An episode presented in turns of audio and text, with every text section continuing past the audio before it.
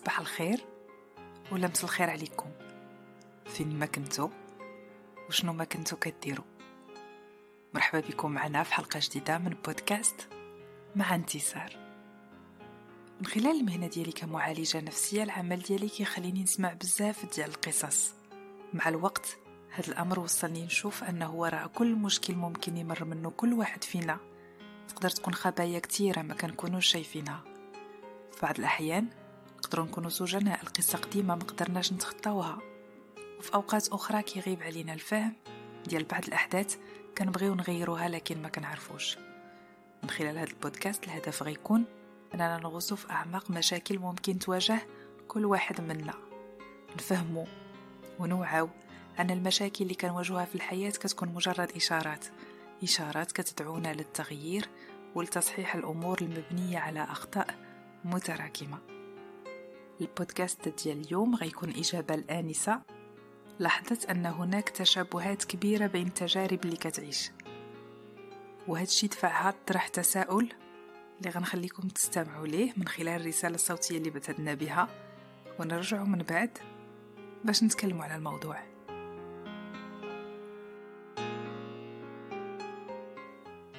سلام كوتش انتصار معك دعاء. أنا من متتبعي البرنامج ديالك الأوفياء. كنستمع للحلقات باهتمام كبير. ورديت البال أنك هدرتي أكثر من مرة على تكرار نفس التجارب في الحياة ديالنا. آه هادشي خلاني نبدأ نلاحظ التكرار في تجارب الحياة ديالي. لاحظت أيضا أن الناس اللي كنتلاقى بهم في الحياة ديالي كيكونوا عندهم بعض التشابهات في السلوك. كيفاش ممكن تشرحي لنا هاد المسألة؟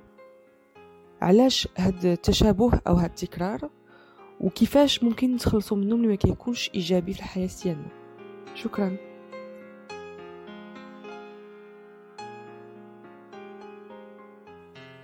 أهلا بيك دعاء. كنشكرك على الوفاء ديالك للبرنامج وكنحييك على أهمية السؤال اللي خرجتي به. خليونا نشرحوا بداية. علاش كنلقاو هذا التشابه والتكرار في التجارب اللي كنعيشو؟ أكثر من هذا واش هذا الأمر كيخص الجميع ولا فئة معينة من الناس.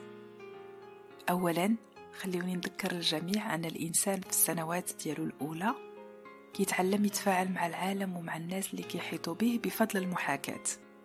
محاكاة اللي كيقدر يدير لما يقع في العالم الخارجي ديالو بين الوقت اللي كيكون فيه مازال صفحة بيضاء حتى كيوصل لمرحلة متكاملة من النضج. هاد المحاكاة هي اللي كتدخلو شوية بشوية في تجارب جديدة كتطور مع الوقت وهذا الأمر كيخص الجميع. نذكر أيضا أن أول المؤثرات الخارجية اللي كتساهم في تطور الطفل والبنية ديالو النفسية كتبدأ مع الأشخاص اللي كيتربى معهم وكيعيش معهم أولى التجارب ديالو بداية بالأسرة ومرورا بالمحيط الاجتماعي أو المدرسي اللي كيترعرع فيهم. مهم نعرفوا أن الطفل هو كيكتشف العالم العقل ديالو كيبدا يتوصل بمعلومات وكيقوم بالتصنيف ديالها وترتيبها بطريقة كتسمح له يبذل مجهود أقل مع الوقت وهو كيعيش التجارب ديالو. لهذا فضل الحواس ديالنا والأحاسيس حتى هي كنبداو نربطو التجارب اللي كنعيشو بمعطيات واستنتاجات كنحتفظوا بها في الذاكرة ديالنا بطريقة واعية وأخرى لا واعية. هذا الأمر في الأساس كيساهم أن التجارب اللي كنعيشو تبدأ تسهل. مهم ننتبهوا أن المعطيات اللي كنتكلم عليها كتكون متنوعة ولا محدودة العدد. كتبدأ بميولات الشخص وكتمر من الاختيارات ديالو وصولا إلى معتقداته. سبق لي وقلت في حلقة سابقة أن حدة الأحاسيس اللي كنعيشو في التجارب ديالنا كتخلي العقل يسجل المعلومات الخاصة بالتجربة اللي عاش بطريقة متوافقة مع حدة هذه الأحاسيس. وممكن نعتبره أن الدماغ في طريقته في تسجيل المعلومات الخاصة بكل واحد كيرتب هذه المعلومات وكيسجلها على شكل ملفات. هاد الملفات اللي غنعتبروا أنه كيتم التصنيف ديالها داخل الأدراج استحضار المعلومات واستعمالها كيتم غالبا عن طريق مهيجات خارجية. هاد المهيجات كتفاعل مع الحواس ديالنا وكتحكم في الأدراج أو الملفات اللي غيقوم الدماغ بالفتح ديالها في الوقت المناسب. في بعض الأحيان رائحة عطر كانت كتوضعها الأم ديالنا مثلا 30 سنة من قبل كتكون كافية باش تفيق ذكريات هاد المرحلة. حيت هذاك العطر ولا هذيك الرائحة ميزات واحد المرحلة من حياتنا ورسخها الدماغ لأنها كانت معلومة مهمة في ذاك المرحلة. اللي كيوقع هو أنه في هذه اللحظة مجموعة من الأفكار كتوافد على الذهن ديالنا وكنلقاو راسنا ممكن نعاودو نحسو بنفس الأحاسيس اللي شعرنا بها في المرحلة الزمنية المعنية بالأمر. اللي مهم نردولو البال وأننا معرضين باستمرار لمهيجات خارجية وهاد المهيجات ممكن تكون شخص ممكن تكون جماد أو مكان كيف ما ممكن تكون فصل أو شهر معين من السنة. كيف ما ممكن تكون مجموعة مهيجات مع بعض. صراحة أي حاجة الدماغ ديالنا ممكن يلتقطها كمعلومة في التجربة ديال الشخص الآنية. كتولي همزة وصل مع المعلومات اللي مرتبطة بالملف أو الدرج الخاص بهذه المعلومة. تجارب الشخص كتخليه يعيش حياة كتمتلئ يوم عن يوم بالمعتقدات اللي كترسخ مع الوقت والتجارب اللي كيعيش. والأسباب متعددة. كيبدا يعمل استنتاجات عليه شخصيا شيء اللي كيخليه يبني صورة على ذاته كيعرف راسو من خلالها. كيف ما كيقوم باستنتاجات أخرى على الناس اللي كيتعامل معهم كتخليه يبني تصور عن الآخر كيتعامل معاه من خلاله. وبلا ما ننسى الصورة اللي كيبني عن الحياة اللي كتخليه يحس أنه كيعيش في واقع اللي المعلوم فيه أكثر من المجهول. الشيء اللي كيخلي الفرد قادر يتعامل مع التجربة اللي كيعيش. حيث التجربة ممكن تكون مخيفة جدا إذا كان المجهول أكبر من المعلوم فيها. وكمثال حي نستحضر الخوف اللي بان علينا في بداية جائحة كورونا وحالة الطوارئ اللي دخل فيها الجميع حكومات أو أفراد. وكيفاش أن البعض لحد الآن مازال ما قدر يتخطى الخوف اللي تسبات فيه هذه التجربة. إذا كاين شيء مؤكد في هذه الحياة فهو أنه لا شيء ثابت وأن كل ما يوجد في هذا الكون متغير. اللي كيوقع تقريبا هو أنه بمجرد ما كيبني الشخص صورة ثابتة في الذهن ديالو على نفسه الأشخاص اللي كيدخل معهم في علاقة أو الحياة بصفة عامة فهو في نفس الوقت كيخلق تجربة كتصبح شيئا ما ثابتة. وهذا رغم تنوع الظروف وتغير الأشخاص اللي كيتعامل معهم وأنا كنقول ثابتة فهذا الأمر سيترجم بتجربة تتكرر مع الوقت. هذا التكرار كيتجسد على هيئة نقط مشتركة بين التجارب اللي كيعيش واللي كيكون الشخص حساس لها أكثر من باقي النقط اللي كتكون بمثابة نقط بدون أهمية بالنسبة ليه. الظروف اللي كيقابلها أي شخص هي ظروف اللي ممكن تعطي عدد لا متناهي من التجارب الممكنة. إلا أنه اللي كيخلي الشخص كيعيش تجربة معينة وماشي واحدة أخرى في بلاصتها هو أنه بحساسيته لبعض المعطيات كيكون مائل أنه يعيش التجربة الأقرب لداكشي اللي كيعرف رغم أن التجربة ممكن تكون غير مريحة تماما. وركزوا معايا مزيان على هادشي اللي غنقول. حيت الفكرة اللي غتجي ممكن تكون فلسفية شيئا ما وكتطلب شيء من التدبر إلا أنني غنحاول ما أمكن أنني نبسطها. بزاف ديال الأشخاص ملي كلفتوا الانتباه ديالهم أن المعتقدات اللي كيأمنوا بها كتكون مسؤولة بشكل كبير عن التجارب اللي كيعيشوا.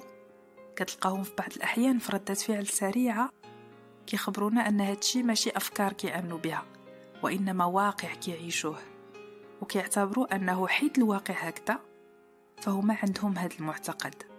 الشيء اللي ممكن أنني نقول عليه صحيح وغلط في نفس الوقت.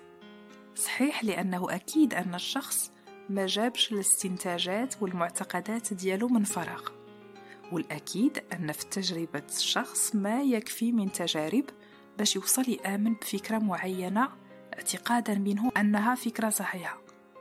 غير هو اللي كيخلي نفس الأمر خاطئ هو أن تكرار التجارب ديالنا لمرات محددة مع كثرتها ما كيكفيش باش أننا نعتبر أن المعتقدات ديالنا صحيحة في المطلق.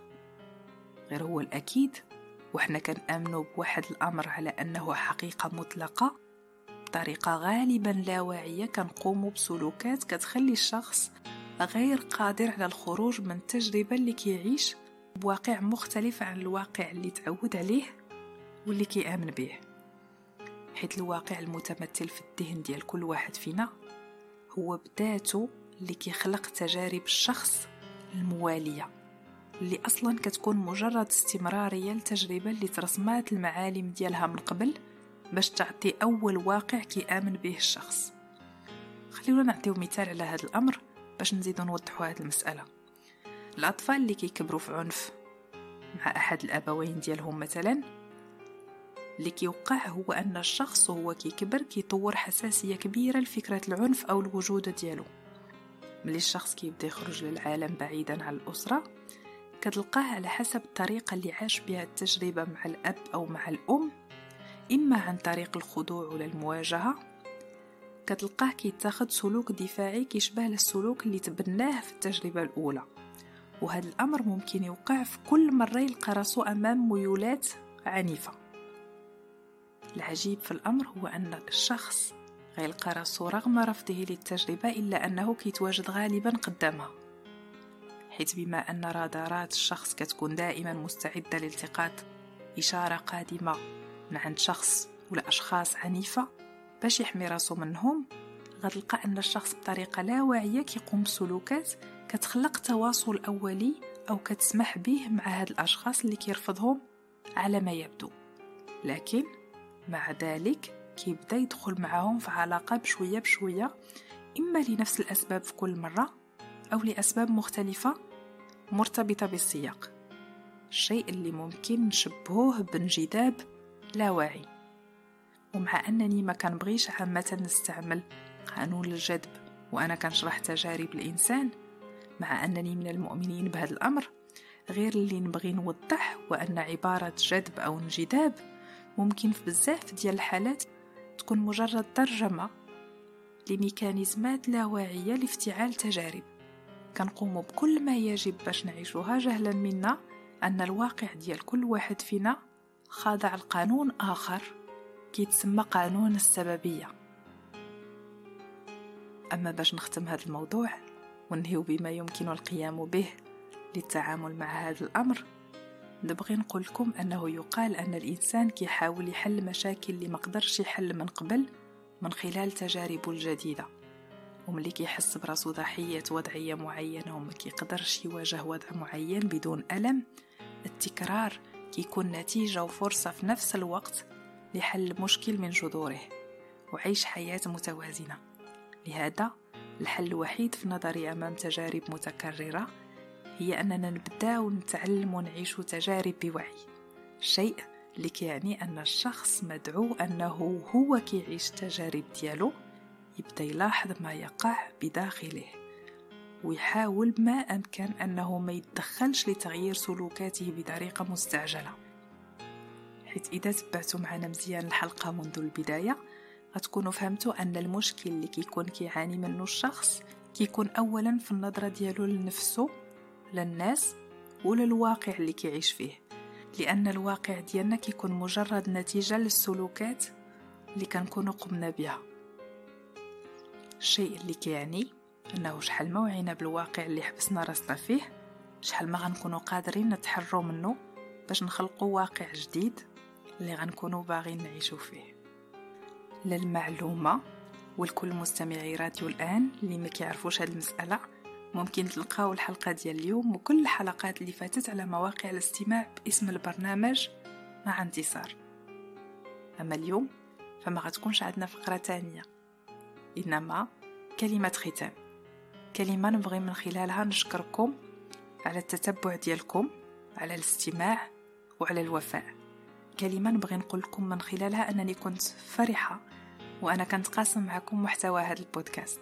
من أسبوع لأسبوع. ونحس بصدى الحلقات في ردود الفعل ديالكم اللي توصلت بها. بالحلقة ديال اليوم واللي غتكون الحلقة العاشرة والأخيرة من أول سلسلة بودكاست مع انتصار نتمنى أنكم تكملوا مشاركة محتوى البرنامج مع أشخاص اللي تعرفوهم محتاجين ليه. وأنكم ترجعوا مرة مرة للاستماع لبعض الحلقات لأن أكيدة أنا من بعد التجارب اللي غتكونوا عشتوها. إذا عودتوا تستمعوا للحلقات غتستمعوا ليها بوعي جديد. وممكن تعاودوا تستافدوا من نقاط ما كنتوش شفتوها من قبل. نعطيكم موعد في أقرب فرصة إن شاء الله. نخليكم في أمان الله هاد الساعة. تهلاو لي فراسكم ومن هنا الموعد جديد. ليكم مني بزاف ديال الحب.